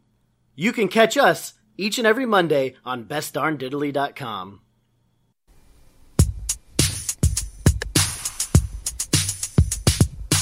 Patrick Rahal in the motherfucking house. Patrick Rahal in the motherfucking house. Patrick Rahal in the motherfucking house. Patrick Rahal in the motherfucking house. And we are back. Thank you, Wolfie, for playing that song. It's the uh, the best intro song that we have, I think. Maybe it's just a subject matter. But uh, yeah, so we have uh, quite a bit of feedback for um, for this episode, and I think what I want to do first is we we did get a uh, an e- well a direct message on Twitter from uh, one of the Somebuddies that we do need to have on, and this is from uh, our buddy Adam, and he says, "Hey, this is Adam." So that's a good start. Uh, this is Adam here. Follow me at Adam Gumby. Uh, he's got two new podcasts coming out in the new year. So just wanting to say good job and great show over the past year. Once you guys became Somebuddies, I learned about the show and have been a weekly listener ever since. Very happy that fate and wrestling brought me to this wonderful podcast. You've had lots of great guests, covered many amazing characters, my personal f- favorite being the Predator episode. Those dreaded space guys are near and dear to my heart, so I loved hearing a show dedicated to them. This year in entertainment has been a marvelous one, and I think three characters stand out to me. I don't usually get emotionally invested or care too deeply about characters in media, but Arthur Morgan and John Marston from Red Dead Redemption 2 legitimately made me give a shit about the, these cowpokes. I already liked John from the first game, but Arthur's story impacted me, and I don't think I and I don't think I care and like anyone more than him this entire year. The third being Miles from Into the Spider Verse. I know that's fresh in our minds, but that movie is one of a kind when it comes to the art style. Holy shit, it's good. And getting to meet and see Miles' journey was delight. Plus, he's a mixed kid like me, so that's bonus points in my mind. Long winded, but wanted to let you guys know how great you've been and looking forward to another year of Throwdown Thursday. So, thank you very much. Yes, thank you. Uh, pretty awesome. I'm looking forward to his shows, and obviously, we're going to be, uh, Mm-hmm. you know, promoting the shit out of his stuff. We'll definitely have him on, and you know, I just want to, you know, shout out to the Somebuddies yet again. Hashtag Somebuddies. You're never alone when you've got Somebuddies. So we've got a few. Uh, few well, I voice- have I have something from Facebook. Well, no, I was going to ask do- how you want to how you want to approach. Okay, it. well, let me do the Facebook guy real quick. Yep, absolutely. And then we can listen to some stuff. Okay. Okay. So I posted on on the face space, you know, asking people who their top five characters of 2018 are. And Ian Wallace, our buddy from Amalgamania, uh, who showed up for Pacific Rim and Black Panther, and then again on Infinity the, War. the crazy Infinity War episodes. Um, super knowledgeable Mhm. guy, uh, comic book nerd. Anything you want to know, he knows it. Um, anyways, he gave us his list of his top five characters, and they are Wilson Fisk, Oh, yeah. Dick Grayson. Okay. Uh, I believe that's from Titans. Yep. Um, Raymond Reddington, I don't know that one. uh, T'Challa, I know that one. and Black Lightning. I don't know who Raymond Reddington is. I'm unfamiliar with that. I'll have to look it up. Yeah. So well, I mean, T'Challa obviously. Um, I have not watched Black Lightning yet. I haven't either, but I'm considering It's- it's- subscribing to that um, the DC universe. Uh, just looked it up because I'm unfamiliar too. Raymond Reddington is from the show The Blacklist, played by James Spader. Oh, Red. Yeah, Jesus. Oh we my- watched the first two seasons of that. Yes. We haven't I mean we stopped watching it after a while cuz we got so engrossed with a bunch of other stuff. But yes, okay. I knew it sounded familiar, but I it was just I was drawing a complete blank. Yes, Raymond Reddington. That's a good. That's a good call. Yes. So yeah, I agree. And Wilson Fisk, especially in Daredevil season three, top notch, top notch. Uh, I'm a I'm a big fan of of uh, Vincent D'Onofrio playing that character. He was he was good in that. So, um, so yeah, we've got a couple of voicemails. Um, who do you want to go to first? How about uh, since we teased it last week, we can play uh, Best Darn Diddley since we already started that. So let's uh, let's listen to Miles. Hello, everyone. It's Miles, aka Mr. Most Days Off here. First of all, to wish each and every one of you a very happy new year.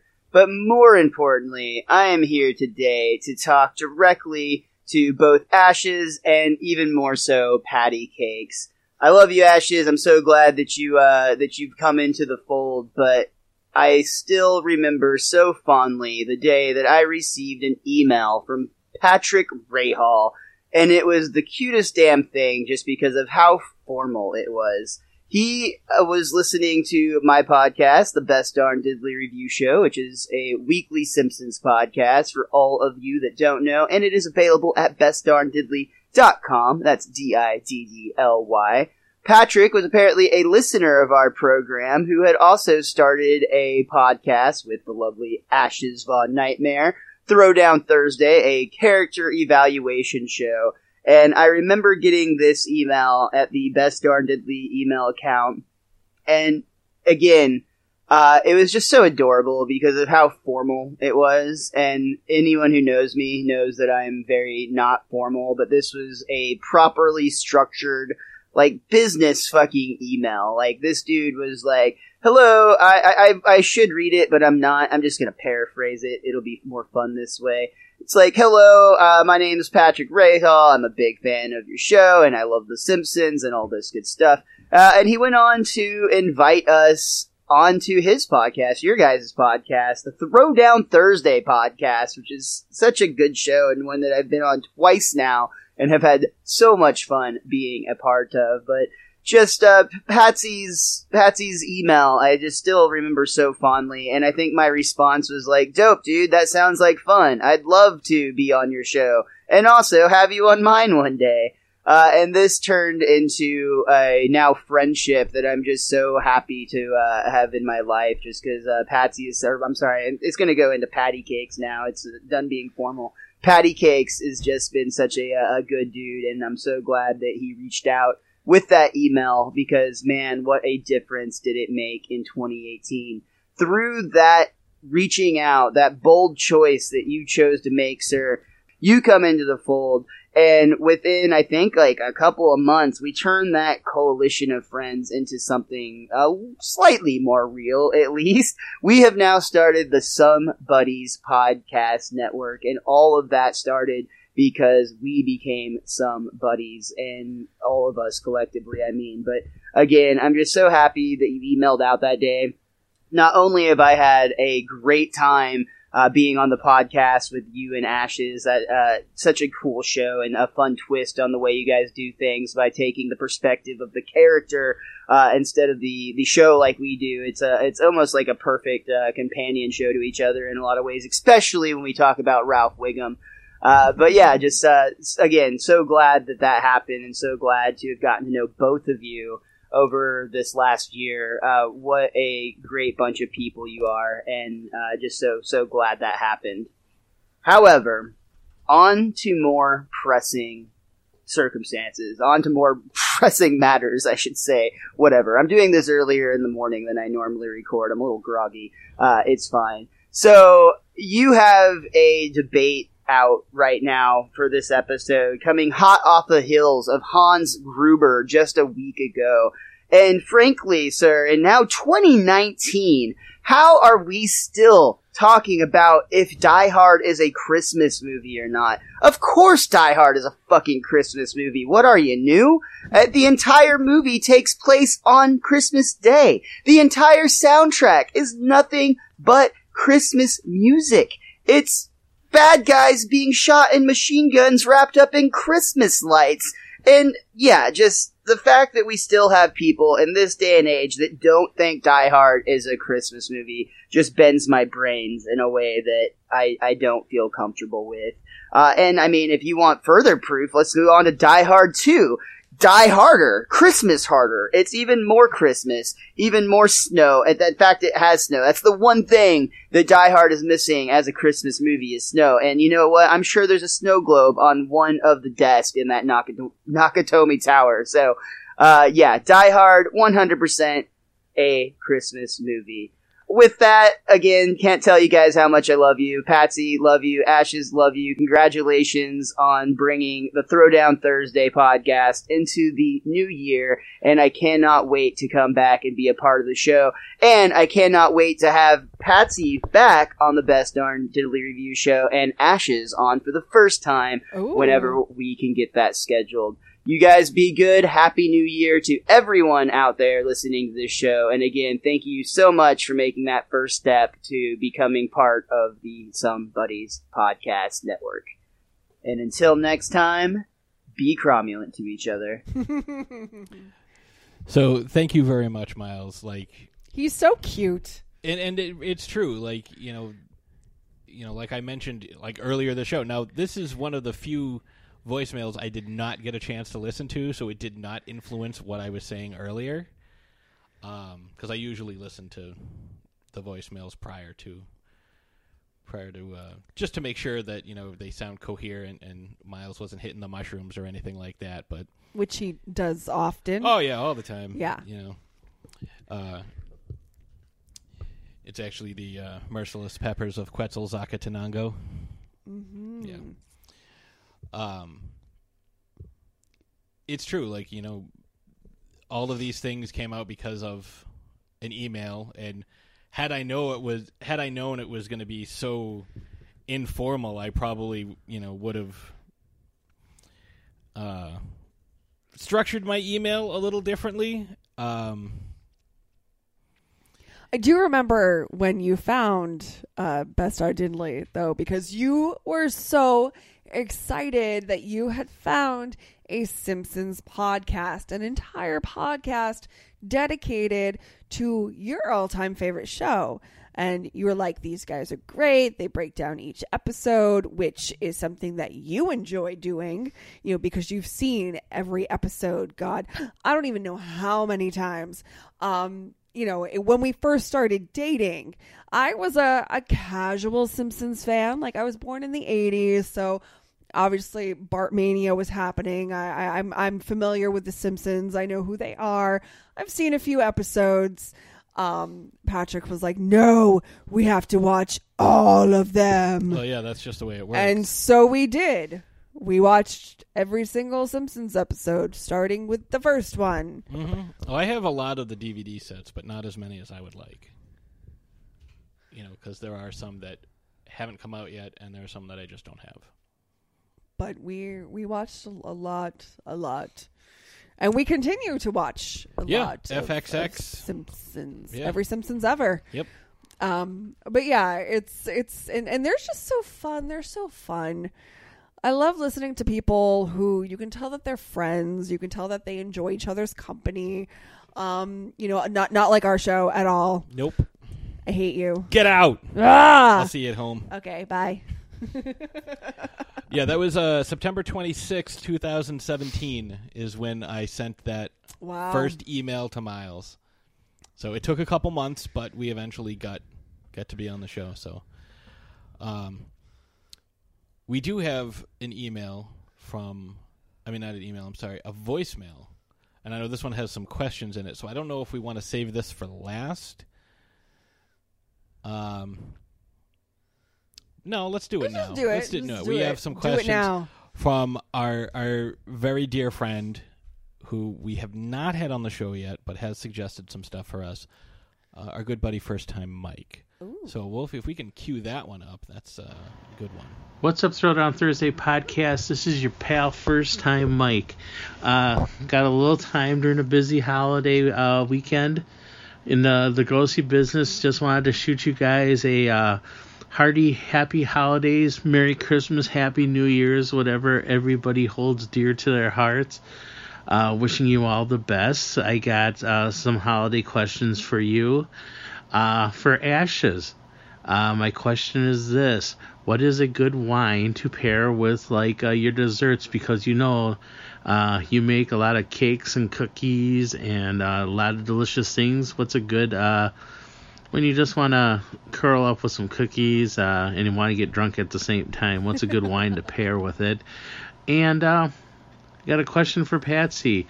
Patsy, my question is this for you: uh, Santa Claus existing at the North Pole would there be a way if there's a was a thermal vent a la something like in uh like Iceland with the thermal uh, vents would you be uh Santa be able to run a workshop in an area there and still survive you know if you, if you want to go by reality and all?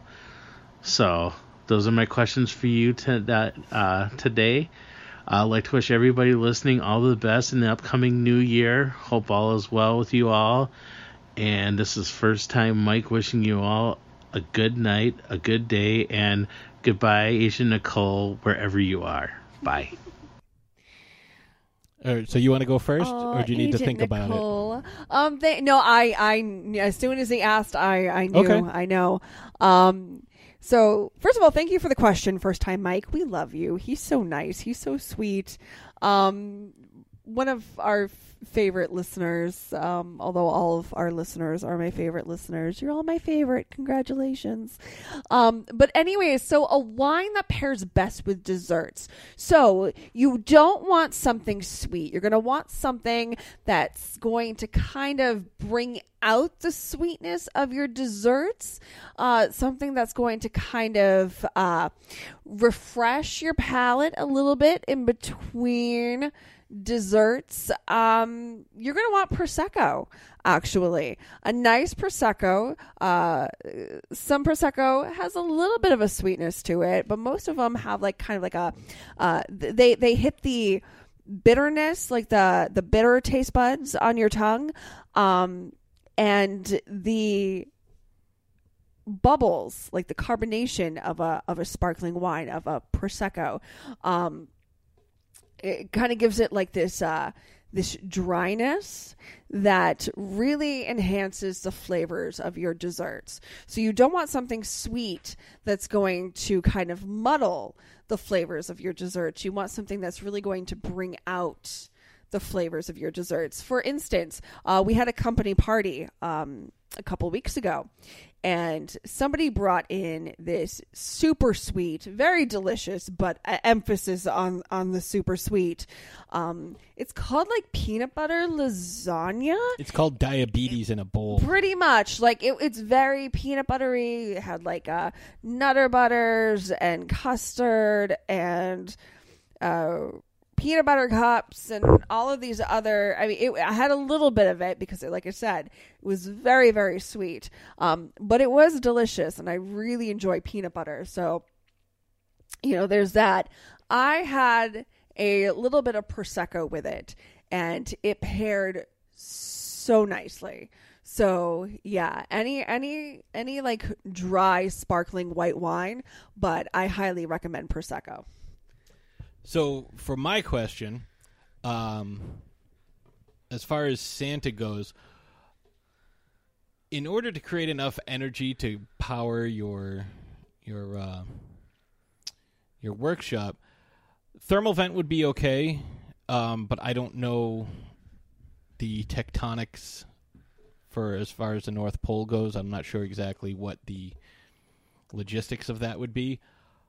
What I would recommend to power Santa's workshop is a combination solar and wind farm because as you know in the Arctic Circle it is daylight for just 6 months straight. You know depending on where your workshop is located exactly the tilt of the uh, of the earth's axis depending on where you go you can get you know more than that. But I would hook up a bunch of solar panels and into some sort of like storage battery. Uh, I'm not quite an engineer, so I don't really know the logistics of it. but you know that'd be great for the six months of the year that it's not there. So you would have like this reserve power because you will have to sleep. You know things aren't going well. eh, Probably Santa's got stuff going in shifts. Um, so I would definitely do, you know, some sort of uh, storage to you know the generators. Um, maybe generate some type of fuel using uh, the burning of methane through you know the uh, reindeer manure, uh, but also wind farms because there's no um, there really aren't any tall structures. The wind kind of just whips across the uh, the ice. So I would say go with uh, go with that. You know, because it's you know you're going to have sunlight for half the year, but the other half you're not. So you need some way of you know maintaining your energy. So I'd say a solar farm and a wind farm. Plus, it's environmentally friendly. That way, you wouldn't have to uh, resort to uh, lighting mastodon flatulence as your source of heat. Um, so you know, also nothing really grows there. Uh, that's that's what I would go with. That's my my choice. So, all right, we have uh, what do we got left? Four over there, Wolfie. All right, let's go with uh, our buddy Justin Cooper because I didn't hear this one either. So let's let's hear from our buddy Justin Cooper. Hello, Throwdown Thursday podcast. This is your old friend Justin. And Rachel. And we are big fans of your show. I just wanted to say, such a great year this year. I was super excited to hear all the shows, from the Universal Monster specials to that giant Megalodon special. That was amazing. You guys blow me away. You've exposed me to things like what we do in Shadows, which I never would have found without you. I mean, your recent shows, you talked about Buddy the Elf and you talked about Bert. Such great character work, and I appreciate it so much. Thank you so much, guys. Continue doing what you're doing. You do great stuff. You're my favorite podcast. Happy holidays. And have a great day. Bye, guys. Nice. Thank Oh, you. thank Thank you for including uh, the young ones, getting them caught up, and I hope uh, hope we don't use too strong a language sometimes when uh, dealing with kids. They can just listen to the Kirby episode over and over. Yeah, that's true. that's true too. Um, Well, and Justin has a podcast too. Justin versus Justin. Justin Yes. with an I versus Justin with an E. and he did uh, join us for that gigantic Infinity War crossover very yes, quickly. Yes. Um, And uh, you can find Justin versus Justin on YouTube. Yes, you can, and it uh, it also airs every Tuesday. Tuesday. Yes, because a lot of times Typically, we're not yes. able to listen to it because we're recording, Right. so we have to go back later. But yeah, but we always follow up. yes, um, let's see. Let's go with. Um, we did get a nice message from a couple of the Megalodon folks, so let's go with uh, Carolyn Harris. Hi, Patrick and Ashes. This is Caroline Harris, maybe better known as Captain Lynch from Megalodon, calling in to say happy holidays to you guys. It was really, really great to be on your podcast. I cannot believe it's been six months since we talked about the making of Megalodon and all that went down behind the scenes. Um, and it was a great time. Uh, next up for me is something from a completely different genre. I'm starring in a rom-com called 30 Days to Kick-Ass Love, which is currently in post-production and should be released in summer of 2019. So I'm looking forward to that. Um, but until then, happy holidays to you and your listeners. And I'm really looking forward to keeping in touch. Take care. Yeah, she's very very nice. I uh, give her a follow on Instagram and uh, That and sounds Twitter. interesting. A rom com. Yeah, we we sounds talked- interesting. We're uh, we're we're hammering out some negotiations to have her on to help promote that. Awesome. So, um, we also I prefer Zomcoms Ooh, personally. like uh, like Shaun of the Dead or uh, Warm Yeah. Bodies. Yeah, Yes. exactly. Let's go with uh, Amy Stolte because she just sent this in um, last night, and I listened to it. She's got some interesting projects coming up that I think would make for some interesting episodes. So let's uh, listen to what she has to say.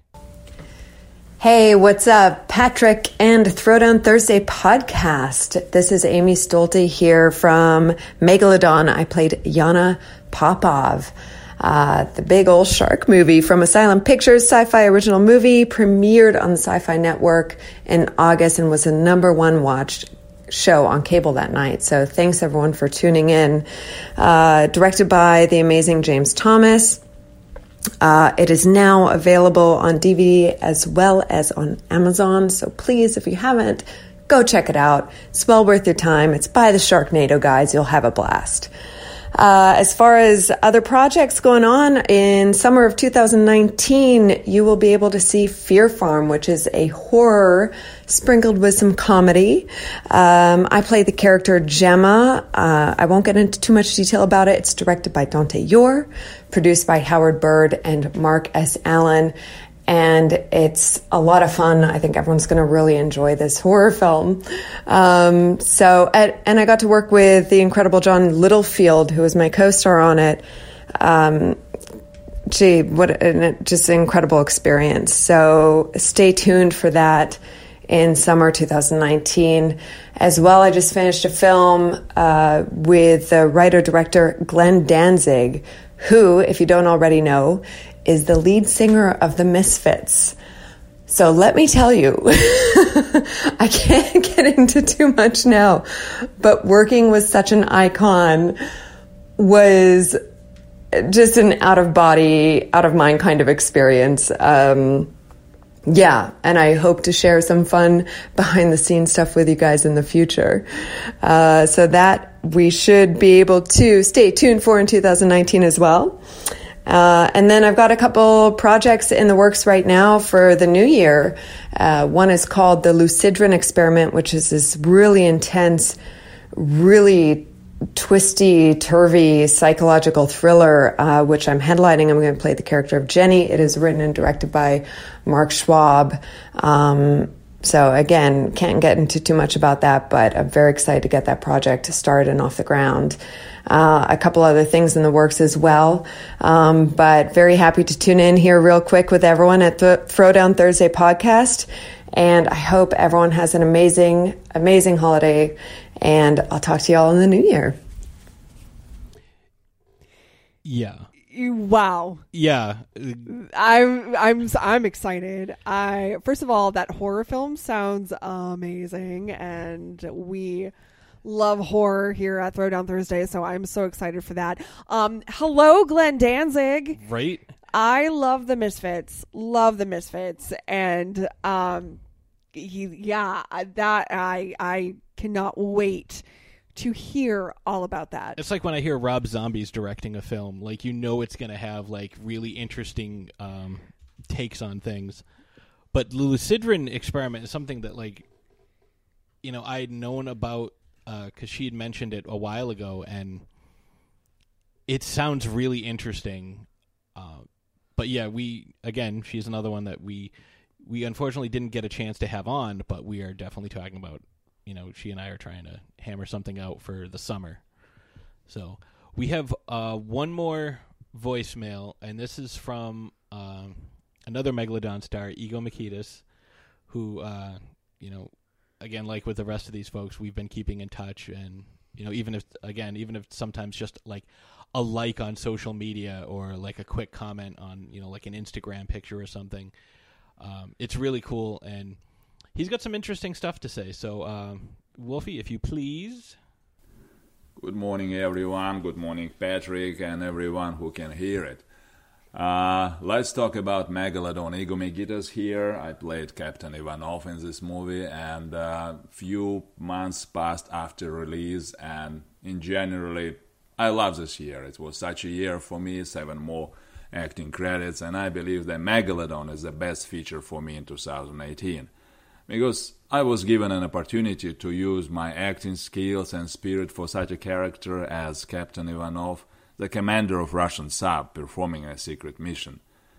You know, nowadays every second second action movie should have a Russian villain, but I believe I was able to show some human being features of my character, and my team member, played by Amy Stolten, nailed the rest of concern by simply reminding to everyone we are soldiers.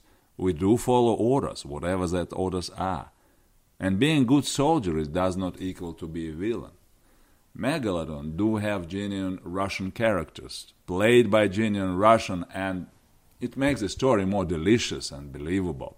A Megalodon shows real Russians in real fuck up situations, so it may be a good example for big movie makers that certain things should not be faked. especially if genuine cause the same.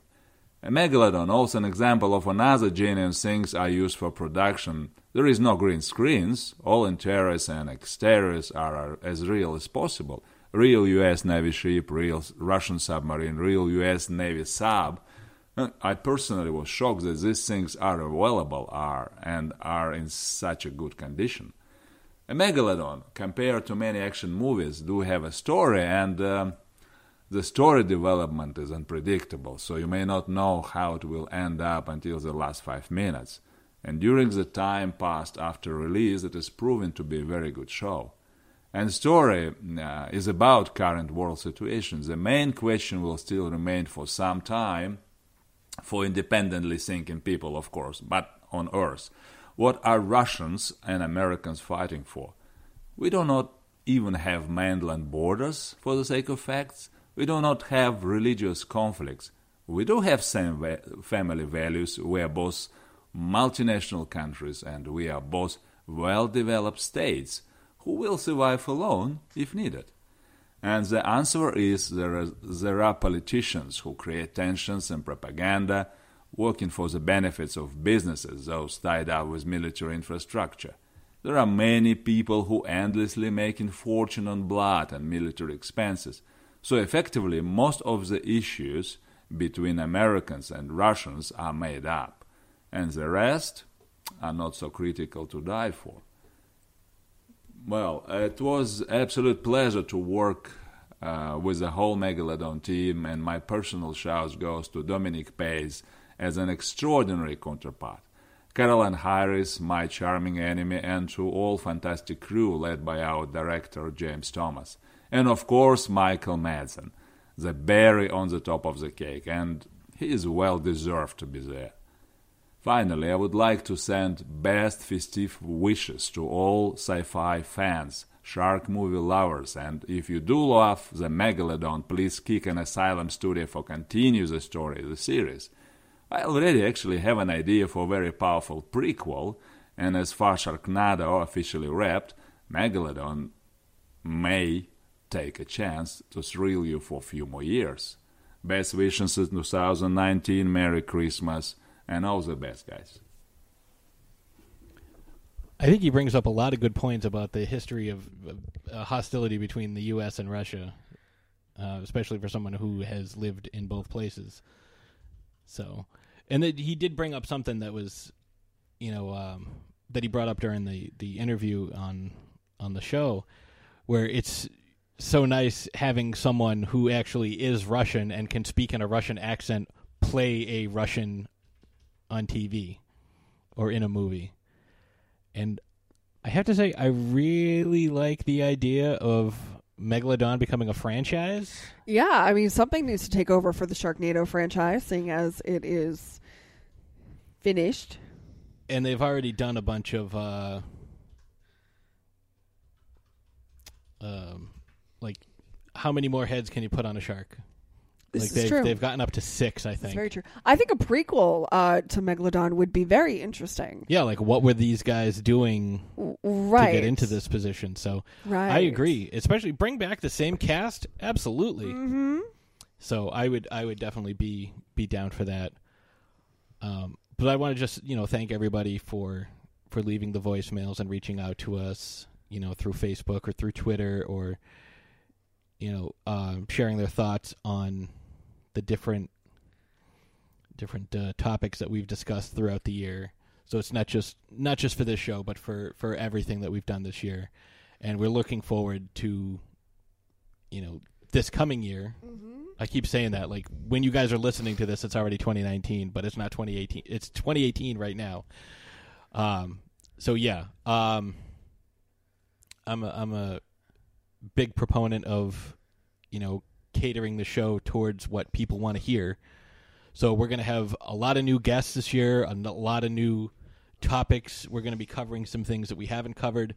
Uh, one of the things that I know, uh, Ashes, you're on board with is covering historical figures that have been portrayed various ways in film and other media, Mhm. kind of giving Uh, kind of like a did this really happen or what has been like you know because had Hollywood glitter spr- sprinkled all all over it. as they say, history is written. The history books are written by the winners. Mm-hmm. So, you know, take Saving Mr. Banks for example. Was P.L. Travers really that difficult to work with, and was Walt Disney really that nice of a guy? Nope. No, and that's our show. No, uh, so like there's different things. Like there are some characters I want to cover, uh, like uh, Ching Shih, the prostitute turned pirate queen, who is fucking amazing. Like that's a character I'd like to cover, and it's just sometimes it's easier to just be like, oh, well, we are covering this character from a movie, so it's easier to watch a two-hour movie than it is to do two weeks of research. Because who has the time for that? But we're gonna make an effort to do that more. We're gonna get some folks return because we want to support everybody's projects. Um, we're going to do a little little more as far as like series of things go and we're actually going to be starting that um, right off the bat because our next two episodes are going to be in preparation for the third film in uh, M Night Shyamalan's trilogy, uh, culminating in the upcoming film Glass. So next week we are going to be joined by one, potentially two guests, um, maybe even a third. I haven't hammered that out yet. Um, we're going to be discussing Elijah Price and David Dunn, played respectively by Samuel L. Jackson and Bruce Willis in the M Night Shyamalan film Unbreakable. And then the following week, we're going to be di- we're going to be discussing James McAvoy's characters characters. Yeah, there's From- like twelve of them. Yeah, from Hedwig to the Beast uh, in 2016's Split, because all of these characters feature prominently in Glass. So we're very much looking forward to that, and uh, that's going to be like really the beginning of you know our our our series. Like if there's a big big movie coming out, you know we're going to try to cover you know as many characters. We're going to do that for Game of Thrones. We have some interesting guests lined up for our Game of Thrones shows. I'm so excited for these Game of Thrones episodes, guys. Not super excited that the the series is ending, and from what I've heard, we're all going to be so freaking heartbroken. Yes. Um. So just you know, start stocking up on tissues now. But yeah, I'm I'm very eager to delve into some of these characters a bit more, and you know, talk about a bunch of stuff. Yeah, I mean, so many things. We have It's- so it's- many things happening in 2019. Like I said, I really think that our best shows are what we are going to be doing this year. and uh, of course, about a year from about 11 months from now, we're going to have to do a nice big Star Wars extravaganza for episode 9. Star Wars. Star Wars! Wing, wing. Listen to my tauntaun call.